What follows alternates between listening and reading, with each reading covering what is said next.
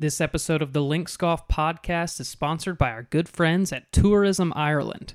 Discover what fills your heart with Ireland and experience golf like never before. World-class courses, historic links, breathtaking scenery, and unmatched hospitality await. Visit Ireland.com backslash golf and start planning your trip today. Welcome back to the Lynx Golf Podcast. I am digital editor Al Lunsford, joined as always by Joe Passoff, my co-host.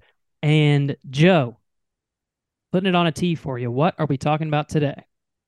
Al, we are uh, we're going back to school. Well, Yay. not quite back to not not quite back to school, but we are talking about college golf and college golf courses today. Um, right now, we're in the midst of huge two-week period in college golf with the N C double A Division I women's tournament just concluding and bringing on in a couple of days the N C double A men's final event. Um, we crowned a national champion this week at Greyhawk Golf Club in Scottsdale. Congratulations to one of the great golf schools of all time, Wake Forest University, the Demon Deacons, winning the women's crown. A uh, little bit of an upset that it did not go to Stanford. Stanford lost in the semis to uh, Pac twelve rival University of Southern California, but Wake Forest was loaded as well and uh, got the job done in fine fashion. So congrats to them. Um, I got to also roll out a special congratulations to that very special young lady, Rose Zhang of Stanford, winning back-to-back individual titles at the N C double A championship. Never been done before. She's just an amazing young lady, not only superbly talented as a golfer, a terrific person. I had the chance to play golf with her two years ago. And um, again, maturity beyond her years, course management skills beyond her years. Uh, wins the Augusta National Women's Amateur this year. I mean, not much more for her to accomplish. Two straight Annika awards. And, um, you know, sure, a little disappointing for Stanford not to repeat as team champions, but what a legacy. And, um, you know, shout out to my friends at Greyhawk Golf Club in Scottsdale for doing a great job hosting, uh, third straight year of doing that. Uh, it's warm, but not terribly so out in Scottsdale. One of the reasons, Al, that uh, the N C double A and Greyhawk reached an agreement was the N C double A, frankly, was getting tired of having rainouts uh, during their premier events, especially when Golf Channel was televising it. So uh, it was hot.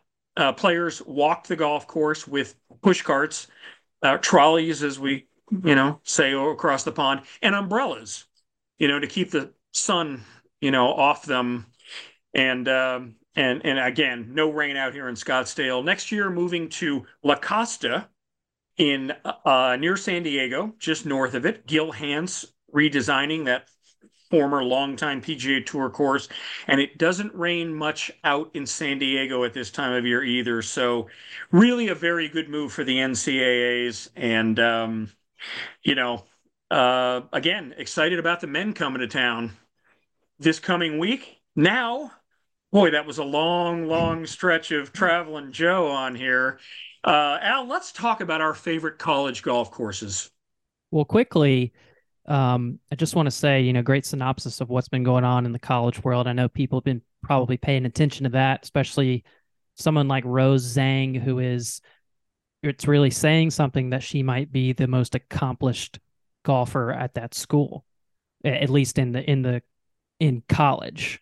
Considering a, a guy named Tiger Woods went there. Yeah, Stanford's produced a few uh, uh, pretty solid competitors, haven't they? Yeah. Uh, Tom, Tom Watson, another famous T W from Stanford.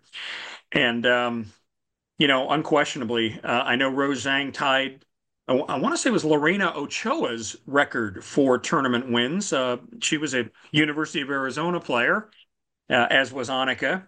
But, um, you know, again, just... I, given the pressure, given the fact that she's always got a bullseye on her back, um, you know, giant golf clap to Rose Zhang for accomplishing what she did and, and to Stanford as well. So you mentioned, you know, next year going to La Costa, that'll be great. Um, it's been at Greyhawk, um, which actually, you know, it's to to this conversation, it is a, a course you can play where they've had collegiate golf and tournament golf. Um, my dad just played there a few weeks ago, and he said it were it was the fastest greens he's ever played on. Um, he's in his sixties now, plays a lot of golf, and has played many places. They were getting ready for the tournaments, and that's what he said about Greyhawk. So um, I know they had the Raptor and the Talon looking great for these competitions coming up. But as you mentioned, Greyhawk, or I don't know if you said this or not, but Greyhawk is not where the, the any of the schools play. It's not a, a host course for any of those Arizona schools.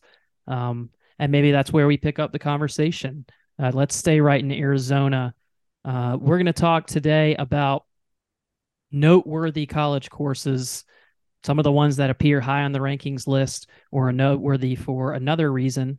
Uh, generally, all of these are, are if you look up um, you know, top college courses in the nation, you're going to find all the ones we're talking about on this list somewhere. So, but let's yeah, not get Al, away from, from Papago yet. Sure, sure. And, and I want to preface this as we get into it by saying that um, most of the courses that we're going to talk about on today's show um, are public access. Right. You know, and, and I wanted to emphasize that because, you know, so many of us who love to travel and discover, you know, great public access courses, many of them are destinations, uh, whether you're talking about Pinehurst or Bandon or Whistling Straits or Pebble Beach. Um, there's some wonderful munis out there. There are the daily fees like Greyhawk. But there are also some terrific public access courses that are affiliated or even on campus with some of the nation's finest universities. So little inside tip, don't neglect those in your travels. Don't just assume that they're private, because some of them are. And that includes Stanford's excellent university golf course, Ohio State's Scarlet, um, and, and some others. But there is that subset. Great category of golf courses that you can play that are part of the university system. And in many cases, they're uh, great values too.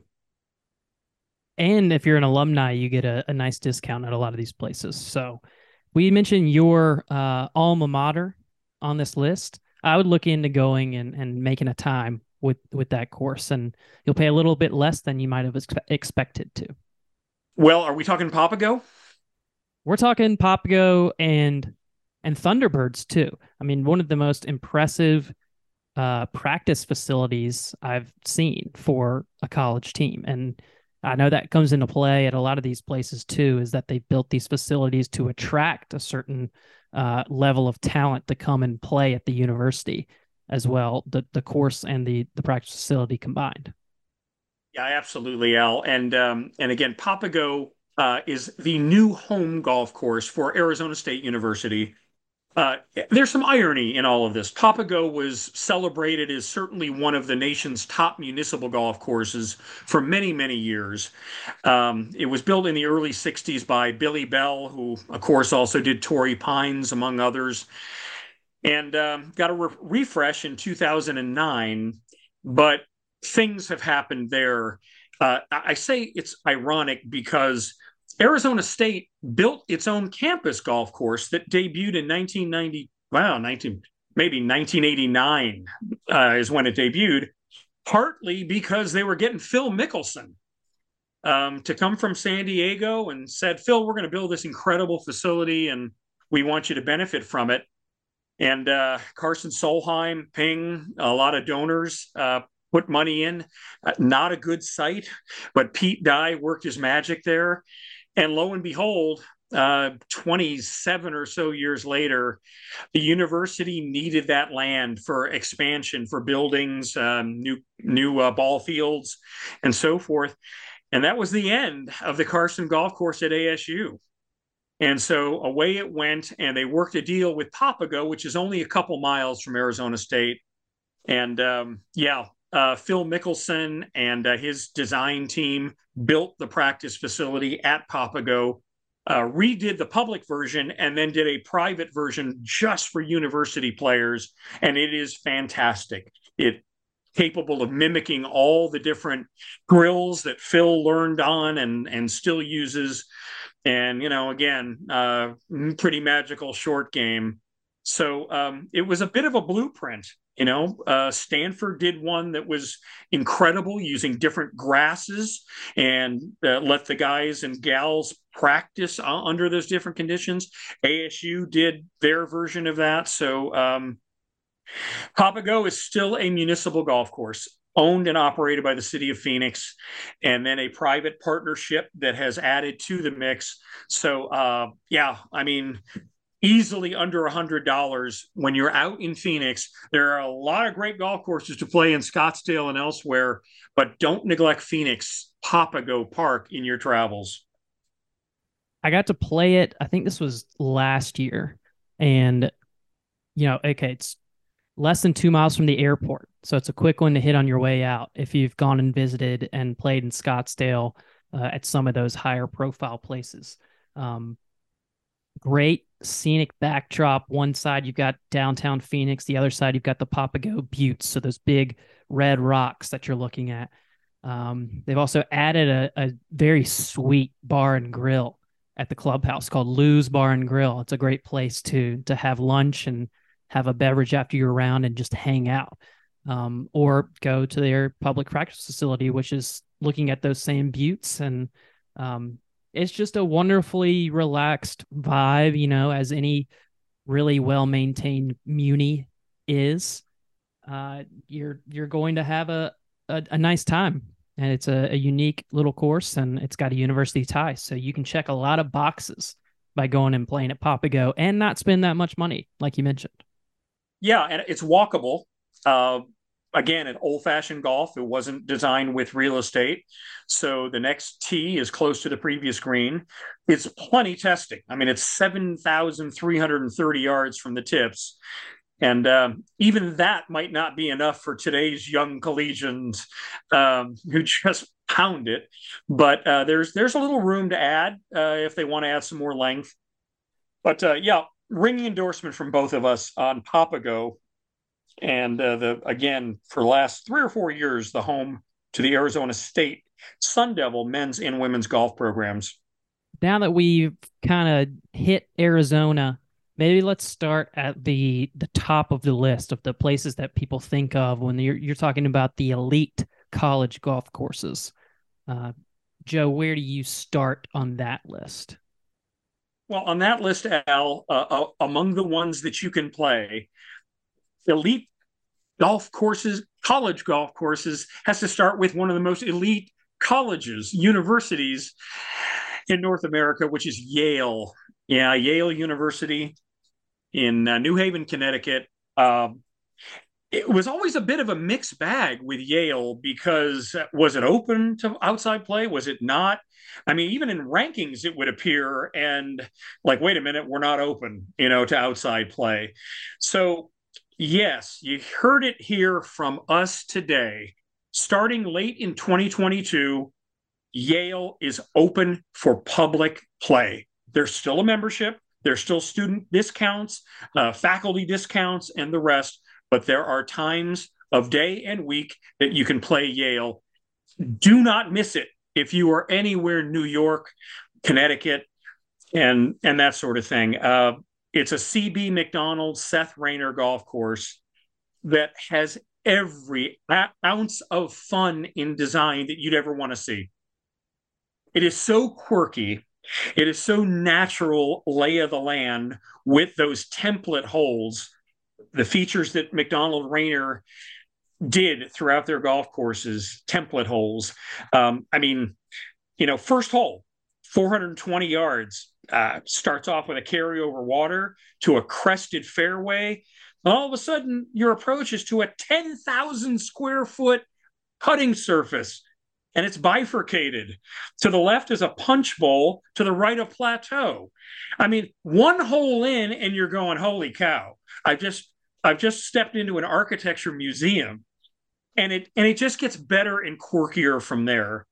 Um, and I, again, at least a dozen holes you will remember, like the rest of your life, for this reason or that. So the other issue for a long time with Yale was conditioning. They just didn't emphasize it enough, understanding the treasure they had. Um, they had a, a couple of misguided, if you will, re- renovation attempts. almost modernizing it in some respects, um, did not set well with the purists. And so uh, most recently, within the past year, Yale decided to engage Gil Hanse, Jim Wagner, their team, to restore Yale to the original uh, C B McDonald, Seth Raynor design. Um, a bit of a disappointment for our friend Robert Trent Jones Junior, who attended Yale. Um, Gil and Robert Trent Jones Senior went to Cornell, and uh, and I think uh, young younger Jones uh, really would have liked that project. But uh, you know, in Gil Hanse's hands, we're still pretty certain it's going to come out great. And um, go play it now, and then the restoration will put it on a level where it'll be again among the nation's uh, absolute greatest golf courses. Yeah, good design getting uh, even better and going back to the way it was originally uh, set up by C B McDonald and Seth Raynor. Um, how about this, Joe? If you're a Yale University student enrolled, you can play that course for free after five p.m.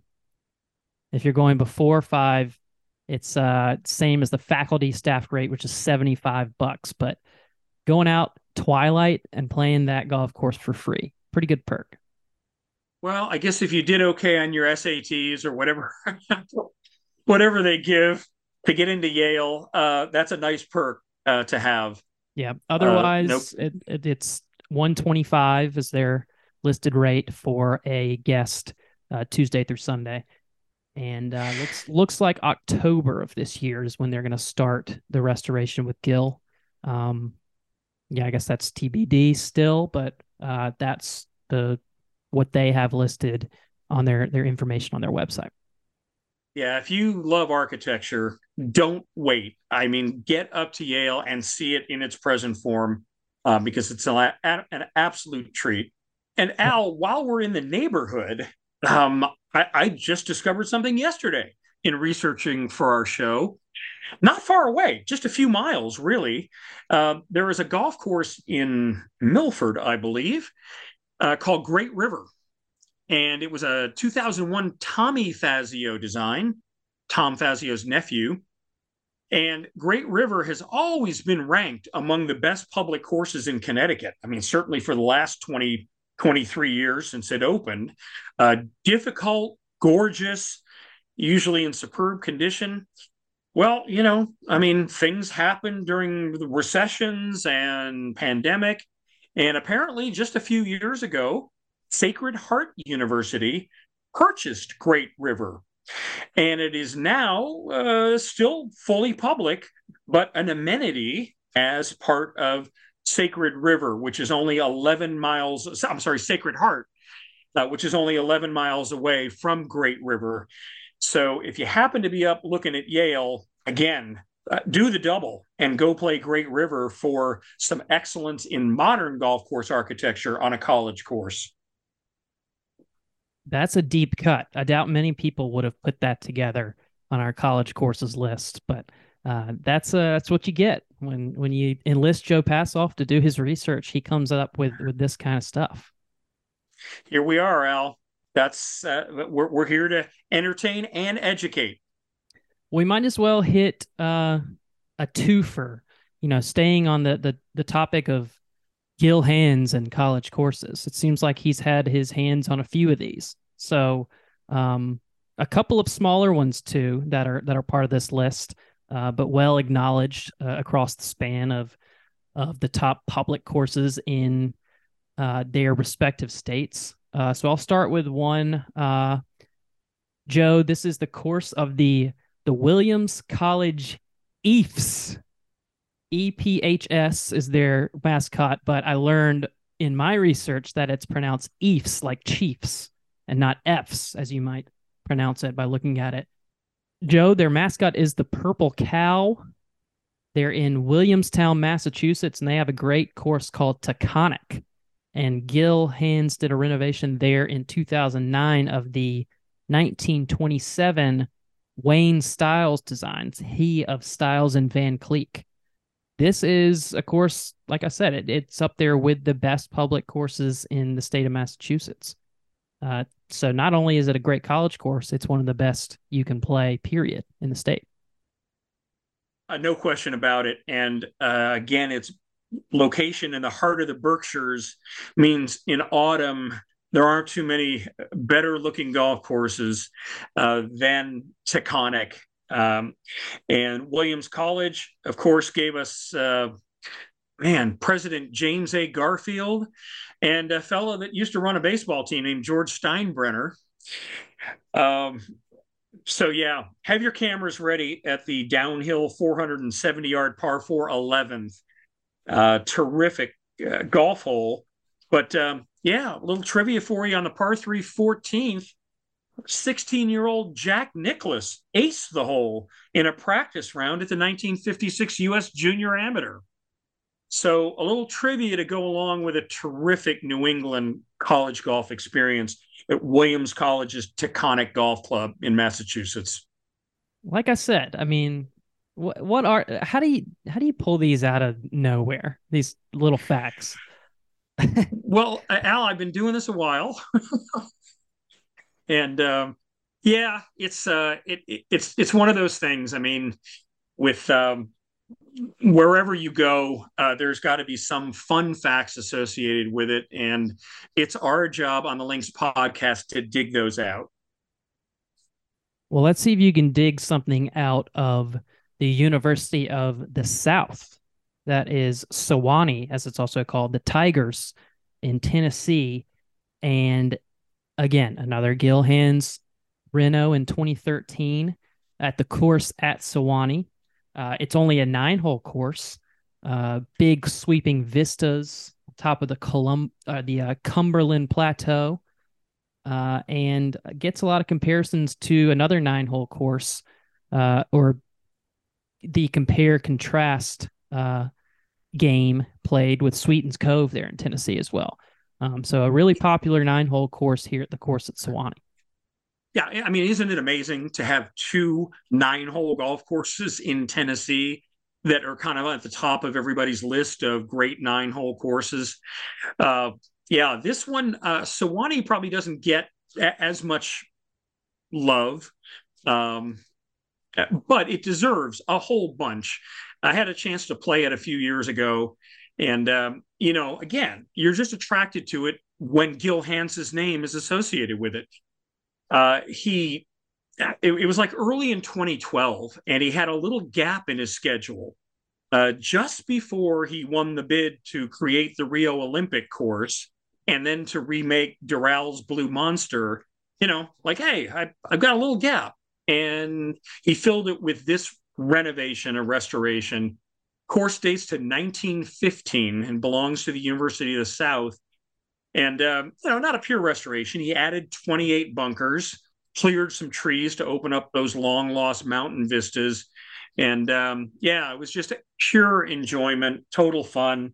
Had an old, old friend, one of my oldest friends who I had a, uh, was reuniting with, he and his brother that uh, trip, and uh, Doctor Adam Blum from Cleveland. And he had his first hole-in-one on the sixth hole at Sewanee that day. And uh, we, well, it was a mild celebration. We had to drive on to Atlanta. So we celebrated with ice cream uh, instead of booze. But, uh, yep, don't miss that one. Uh, University of South hasn't really been a football power in one hundred years. But uh, as, as a golf course goes, it's a great one to seek out, just like Sweetens Cove nearby. So I guess that could have been the sixth or the fifteenth. If you, depends on if you were going around for the first time or the second time. Uh, to do so, if you loop around twice, it's going to be between fifty and seventy-five bucks. So still pretty good deal. Uh, back that up, compare that to Taconic, where you're an unaccompanied guest will run you about two hundred. So in that comparison, a little better value probably at uh, course at Sewanee, but you're, you're playing the same course twice. And uh, yeah, so difference yeah, not- in difference in environment and a little difference in price, but Two really yeah. good courses. No question. Yeah, and both especially scenic. Um, so, yeah, not a lot of arm twisting required to go a second round at Sewanee. But, um, Al, we still got plenty of other golf courses to travel, but I like the fact that you're making your way to the south and the southeast. there are a lot of great golf courses, uh, well, say in and around the Carolinas. Yeah. Go on. Lead the way wherever you're, wherever you want to take this one. I'm happy to go there with you. This episode of the Lynx Golf Podcast is sponsored by our good friends at Tourism Ireland. Discover what fills your heart with Ireland and experience golf like never before. World-class courses, historic links, breathtaking scenery, and unmatched hospitality await. Visit Ireland.com backslash golf and start planning your trip today. Well, I thought as long as we were in Tennessee, we'd move to North Carolina, maybe a little South Carolina too. But Al, this is uh, this is your neck of the woods, and uh, there are a couple of absolutely superb college rivals with rival golf courses. And of course, I'm talking about the University of North Carolina, Chapel Hill, and Duke University in Durham. And um, I'm teeing you up for a little discussion on the cultures at the two schools and, and both golf courses. And I'm happy to chime in. Sure. Well, um, you know, what it, it doesn't pain me too much to say it, but uh, the Washington Duke Inn and Club in Durham is a very fine establishment. And that's coming from a, a U N C grad here. So uh, that should tell you something. It, You won't, uh, you can put the rivalry aside when you go out and play this Parkland design from Robert Trent Jones, uh, later renovated by his son Reese. Um, playing through the tall pines and the, the forest of Durham uh, with that stately Washington Duke Inn backdrop on a few of those holes. It's a, a really great experience. Um, you know, really nothing, nothing but good things to say about Duke's course. Um, I can, I can just leave it there, right, Joe? I don't have to keep, you know, lauding. No, I, I don't want you to overdo it on Duke okay. because you might hear from some of your fellow Carolina uh, boosters. Yeah, I, I will say this, uh, Al, you did remark the Washington Duke Inn is a, is a special, you know, place as a lodging experience goes. But I don't know that I've ever experienced quite like being able to walk down the hallway of this lovely small hotel. And at the end of the hallway is the pro shop for the Duke golf course.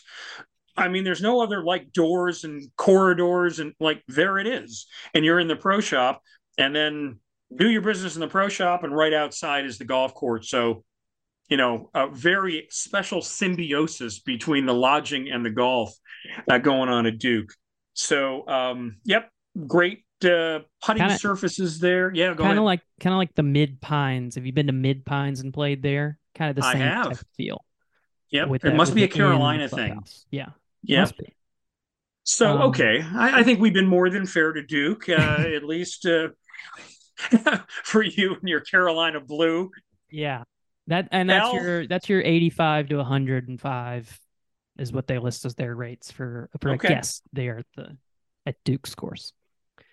Um, cross town, uh, just down Tobacco Road is a lovely place called U N C Chapel Hill and a golf course there that, uh, has been a joy to play for many, uh, called U N C Finley and home of the U N C Tar Heels men's and women's teams, uh, opened in nineteen fifty. A George Cobb design was kind of, you know, not renovated but redone almost by Tom Fazio uh, in the late nineteen nineties and currently is undergoing a facelift by an alum, Davis Love the third, and another alum, his brother, Mark Love.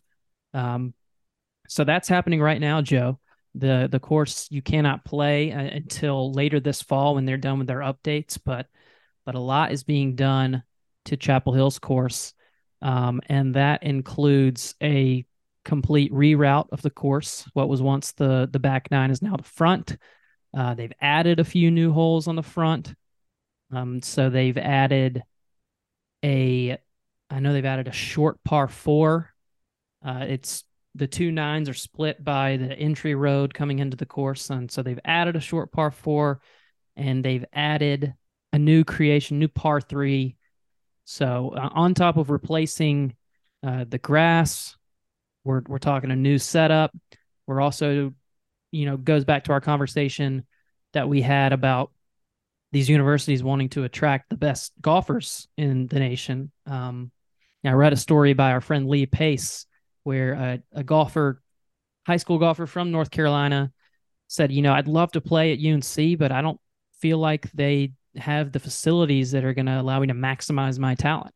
You know, and, and people at Carolina hear that and they're like, well, we have, we need to do something about that. So this new facility is going to be top of the top, the cream of the crop, because they're not going to try to lose people from North Carolina again. Um, but they've added, they're building a new driving range, new facility for the players, adding a little short course that's only for the players as well, uh, on top of the new design that's opening there at U N C Finley. So it will be, you know, when it was open, it was about in the, the sixty to seventy range for a guest to go out there and play. You probably see that go up a little bit, which is fair and natural, but there's going to be a lot of new there at U N C to enjoy. Ooh, all right, there's my spiel on U N C. Yeah, I, I, Al, I mean, you know, you you expressed it perfectly, because on the one hand, for everybody that's listening to us and you love to travel and try out the different golf courses, it's exciting, you know, that there's going to be improvements in what is, was already a very good golf course. But the truth is, this is a university golf course, and that's, they're doing what they feel they have to do to stay relevant and to attract the top talent, keep the homegrown talent at home, if at all possible. And, um, you know, that's the way of the world with football stadiums, with professional stadiums and, and everything else, you uh, weight rooms and, and all the rest. You know, if you want to attract the best, you've got to provide for them in the way of facilities. So it sounds like Uh, proud alum Davis Love the third, his brother Mark, uh, and their design team are doing just that for Carolina. And I think expectations are high there. I mean, you've seen what Davis Love has done with places like the Plantation course at Sea Island, turning that back into just a lovely design. So yeah, I, Atlantic, I have high Atlantic hopes. Dunes, uh, Atlantic Dunes for Sea Pines and Hilton Head. Right. Another, you know, excellent uh, renovation. And um, so, Al, I, I know that Duke and Carolina kind of grabbed the lion's share of the glory, but in that research triangle, you got another basketball powerhouse uh, and lately a football powerhouse uh, that's got uh, a good golf course, too. Yeah, the N C that, State Wolfpack. There you go. So I know you know a little bit about that place. I'm just, it's an Arnold Palmer design. I actually haven't played that one, um, but it gets uh, a lot of high marks. Uh, and people say good things. You know, what's funny, Al, is that Arnold Palmer, of course, went to Wake Forest, and the Arnold Palmer Scholarship, which Webb Simpson and Wills Alatoris and others have benefited from. I mean, it's a phenomenal golf school in its history. Curtis Strange, I don't want to leave anybody out, but even though there used to be a Wake Forest golf club, they never had a university golf course. However, Wake Forest gets to go play one of the greatest hidden gems in all of American golf, the Old Town Club in Winston-Salem. Very private otherwise. And uh, Perry Maxwell, phenomenal set of greens, maybe most relevant to us now. That's where Bill Coor, who attended Wake Forest, really learned about green design and strategy, and what a place to learn. So that's Wake Forest. N C State has a modern golf course, uh, which is also uh, highly regarded, as you mentioned. Uh, uh, he, uh, Arnold Palmer, Etsy, uh, a beautifully balanced test, big greens, memorable par f- threes, five of them, um, views of the Raleigh skyline, and a big Pine Valley-ish closing par four. So it may not attract the attention that Carolina's Finley course does, and or Duke, the Washington Duke Inn. But Lonnie Poole at N C State is is worth the time if you're in the area. Views of the Raleigh skyline from Lonnie Poole, and in a similar vein, uh, two of the guys at Arnold Palmer Design Company that were part of helping build that place, Eric Larson, Brandon Johnson, both N C State alums. So uh, guys that are in the industry giving back to their alma maters. It's cool to see. Al, pulling out the A C C architect trivia for our podcast listeners. Uh, much appreciated. Yeah, a couple of excellent designers in Eric Larson and Brandon Johnson. So um, yeah, I mean, and there's plenty of uh, other great golf in the A C C. There's a very good golf course that happens to be in South Carolina that I believe you visited. I did. Uh, the Walker course at Clemson uh, is right there. Uh, it's similar to another course we're going to talk about later where uh, you've got views of, uh, at, at Clemson, you've got views of the football stadium uh, that you know the players running down the hill to go into a Clemson Tigers football game. Uh, you can see that from the Walker course. Uh, but it is a lakeside venue, zoysia fairways, the ball sitting up nice and pretty for you. Um, winds through kind of a, a farmland type of area on the front nine, and on the back nine, you get a bunch of these coastal water holes, uh, including the par three seventeenth, where the green is shaped like a tiger's paw. So the green is the the middle of the paw, and you've got the four paw prints, if you will, the fingers. Uh, bunkers surrounding. So a really cool visual from above. It kind of juts out into the lake there. Of the the college courses I've played, that was my favorite. So that actually trumped Duke and Carolina for me. I'm trying to think if I played many other college courses. Uh, there's a few that obviously here in North Carolina that wouldn't really count uh, on top of anybody's lists. Although special nod to Keith Hills, a twenty-seven hole complex, Campbell University, the Fighting Camels. That's their college course. We played uh, my state championship rounds there at Keith Hills, and they have twenty-seven Ellis Maple holes. So nod to them. But but yeah, I would say Clemson is, is my favorite college course that I've played. You know, Al, uh, there's two other A C C courses that featured recent redesigns that I haven't had a chance to see. Um, you know, hey, one day I'd love to. Uh, one of them is uh, down in Tallahassee, uh, the Florida State University Seminole Legacy Golf Club, which was a project from Jack Nicklaus. And, of course, um, one of Jack's sons uh, played football at uh, Florida State. I actually saw Uh, a game involving him. Um, and uh, that was redone in twenty twenty on top of the old golf course, which was the Don Veller Seminole Golf Course. So it's a completely new golf course on top of that one. Looking forward to uh, to getting to that one day. And then again, we can't forget about Love Golf Design renovating Birdwood Golf Course at the University of Virginia. It's part of the uh, Boar's Head Resort, but um, you know, again, uh, Lindsay Irvin design originally, and Davis, uh, I don't know, moonlighting from his Carolina roots. But, you know, again, they're, they're, the firm is doing such good work. Um, I haven't been to Birdwood in, at Virginia, um, but again, on my list. So um, a lot to see and outside that you can play within the A C C. But it's not just the only conference that has great golf, as we'll keep talking about. Joe, I alluded to, to Clemson with the, the football stadium in view.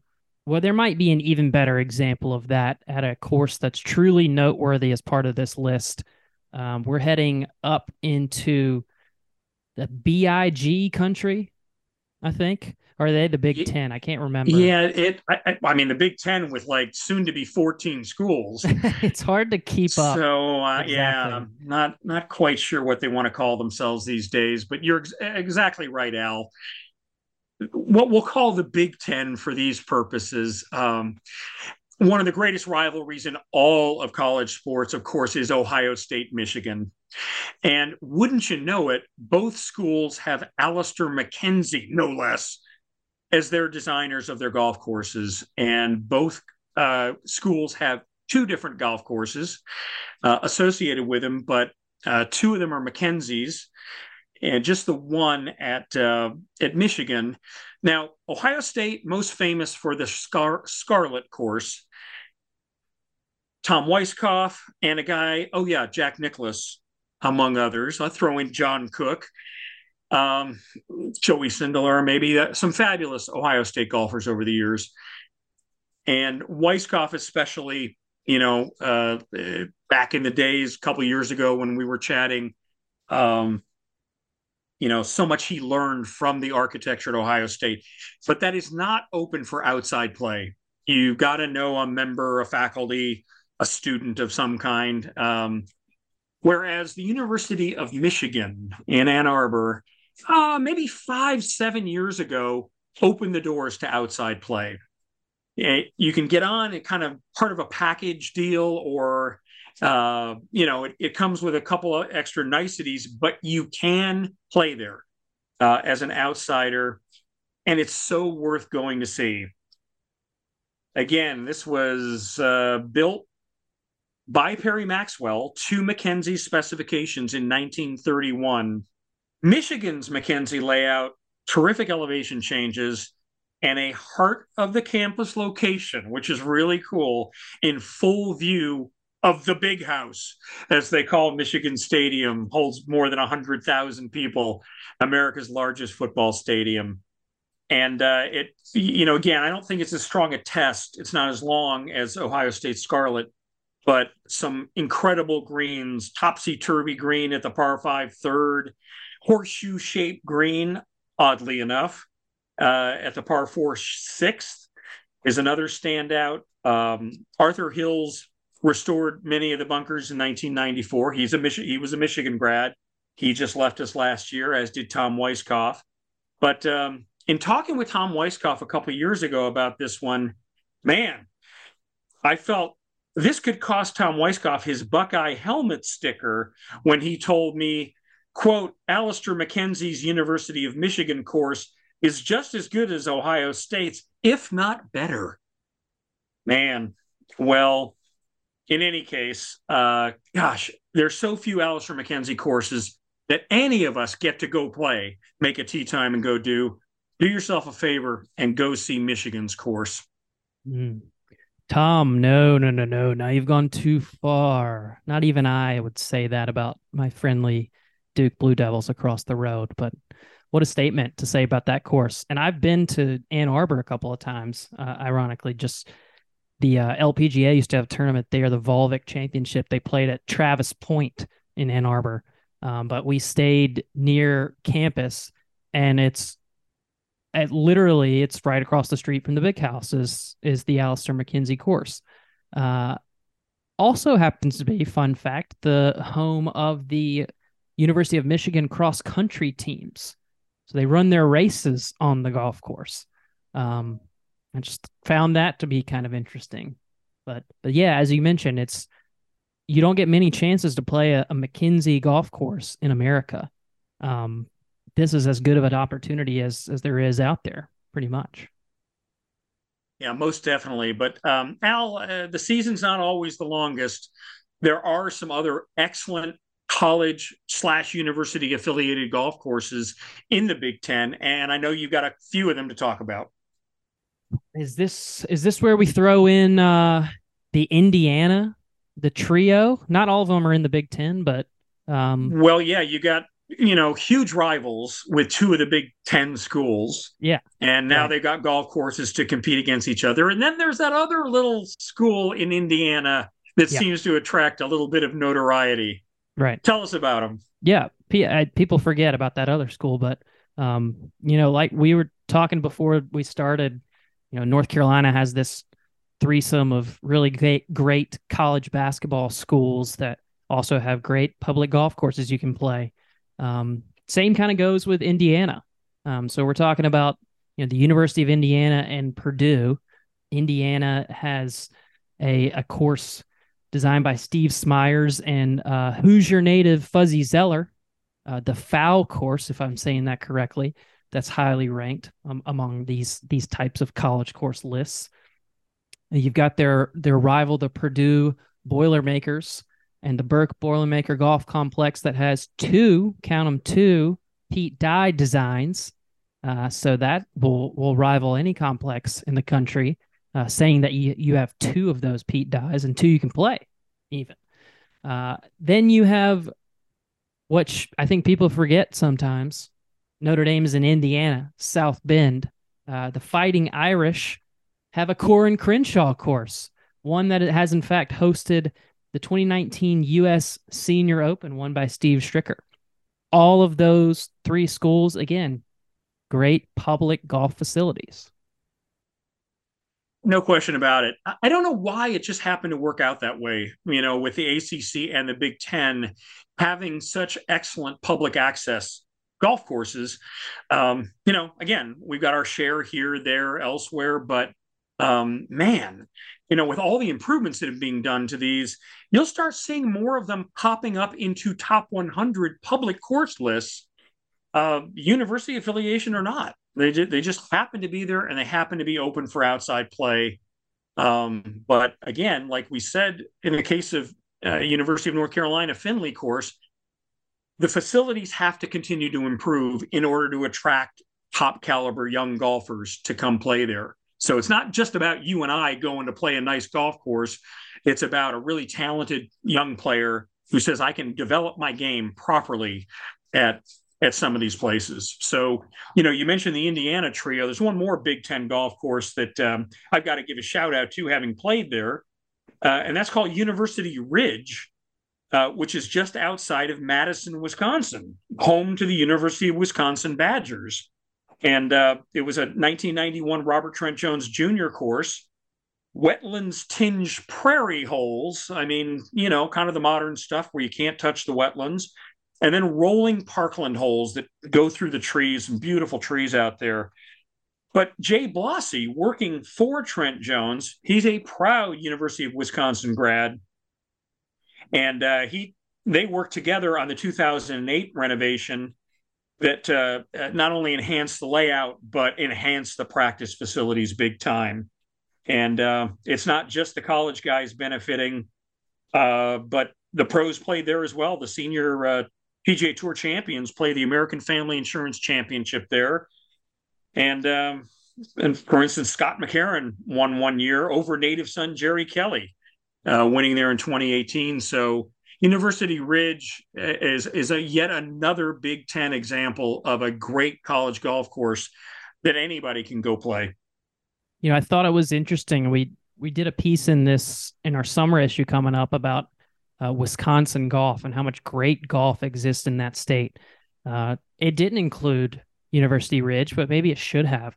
And it's, we talk about the great ground for golf in Wisconsin built by the glaciers of long ago. That's part of the reason why they call it University Ridge, right? Is it sits on top of uh, a ridge that was formed by what they call the Wisconsin Glacier. Yeah, exactly, Al. And that's part of the reason you and I are doing this podcast topic today, is because a lot of the college courses get neglected. You know, they don't spend money on advertising, if you will, or marketing, just to say, hey, come on out and, you know, play our golf course. Uh, it's just simply part of the university offerings, generally speaking, and whatever outside revenue they take in, hey, that's fine. It goes right to the bottom line, but we're telling you, don't neglect these in your travels. And it sounds pretty pretty great. It's it's a mix of prairie and marshland on the front side, kind of wide open. Backside a little bit different, goes to the dense woodlands. It's an Audubon cooperative sanctuary, so you know it's a pretty golf course. Uh, and I thought it was was cool. They mentioned a signature hole is the sixteenth. It has three fairways and sixteen bunkers. So sixteen on the sixteenth to avoid. I think I found five of the sixteen that day I played it. And um, in terms of rates, just about one hundred or below. So sixty-five to eighty, April through October, kind of the, the off season, and then May through September. Yeah. Or I guess October through April would be the off season. And then May through September, uh, the on season, it's going to be about eighty-nine to one nineteen in that range. So pretty good deal there as well. Joe, we've had, this has been a, a good list. We've we've knocked a lot of things off of our list. I know there's probably a couple of others that um, we've done a good job segueing to each of these, but there's a few others that are that are out there that are, that are of note. Um, what what else is worth mentioning? Yeah, definitely. I mean, there's uh, you can't neglect, again, one of the great collegiate areas of the country is the Southwest. And by that, I mean Texas and Oklahoma. Um, even pop New Mexico into the mix. Uh, so we got to start in Oklahoma, you know, plain and simple, two of the greatest programs ever for golf, University of Oklahoma, and especially Oklahoma State. Um, Oklahoma State has a university-affiliated golf course called Karsten Creek. A Tom Fazio design from nineteen ninety-four. They played three N C double A's there, two thousand three, twenty eleven, twenty eighteen. It was named for benefactor Carson Solheim of Ping. And uh, again, rolling, forested, and the closing holes with feature drives over one hundred ten acre Lake Louise, named after Karsten's wife, Louise. So very special affiliation that Ping always had with college golf. And um, and Karsten Creek is intriguing because uh, it really is a private club, open to the university teams. If you want to play it unaccompanied, there are tee times available, but it'll cost you five Franklins. Yep. You got to really want to play Karsten Creek. I mean, it's a terrific golf course. And um, I believe I had a little uh, note a couple months ago from speaking with Andrew Green uh, that Andrew is doing some touch-ups on the golf course and the facility, again, bringing it into the modern era. nineteen ninety-four sounds kind of modern, but that's three decades. And we know how equipment has changed and how long these young young players are, men and women. So um, I think Andrew Green's working on that one. But uh, yeah, Karsten Creek is one. Uh, uh, much less expensive is the Jimmy Austin course at Oklahoma. And that uh, goes back uh, a number of years uh, in Norman. And uh, again, it's one that I'd love to get to because one day I'd love to see the Red River showdown between Oklahoma and Texas. And in Oklahoma's case, the Jimmy Austin uh, Golf Club at the University of Oklahoma, native Oklahoman Perry Maxwell and his son Press crafted a championship layout on campus. Um, Bob Cupp did a facelift, big facelift there in the mid nineties. And then from two, twenty fifteen to twenty seventeen, architect Crip Davis, I mean, again, one of the great, great young architects, an All-American member of O U's nineteen eighty-nine N C double A championship-winning team. He restored some of Perry Maxwell's work and tweaked the course further, again, both to accommodate today's big bashers and also to take full advantage of the property's natural attributes. In the last few years, no course has jumped higher in the college rankings than Jimmy Austin at University of Oklahoma. So if you're in the Southwest, you got Karsten Creek, you got University of Oklahoma's golf course, uh, you got University of Texas, which has its own fine golf course, not as highly ranked, um, but nevertheless, a private it's a private membership club. Um, and then uh, you also headed even further west into New Mexico, have the University of New Mexico's championship layout, host of multiple N C double A championships, including one uh, thirty, thirty some odd years ago that Phil Mickelson of Arizona State took the title, a rolling Red Lawrence design, seventy-five hundred yards up in the elevation, about five thousand feet in Albuquerque, nice views of downtown Albuquerque. So um, again, if you're like Bugs Bunny and you say you should have made a left turn at Albuquerque, go do it. Go play University of New Mexico. Some very, very fine college golf courses in the Southwest.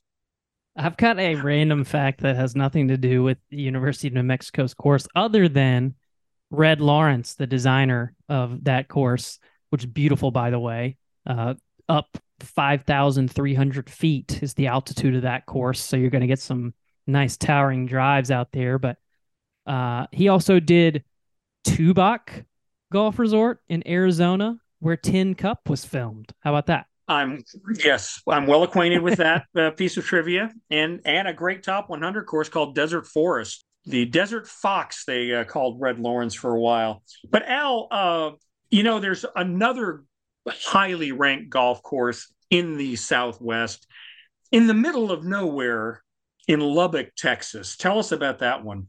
Yeah, I was going to mention before you got over to New Mexico, uh, there in Texas is the Texas Tech Red Raiders. The Rawls course at Texas Tech is a modern design from Tom Doak, two thousand three, basically took this former cotton field, flat nothingness, if you will, moved about one point three million cubic yards of earth and transformed that into a, a layout with wide fairways and wilder greens.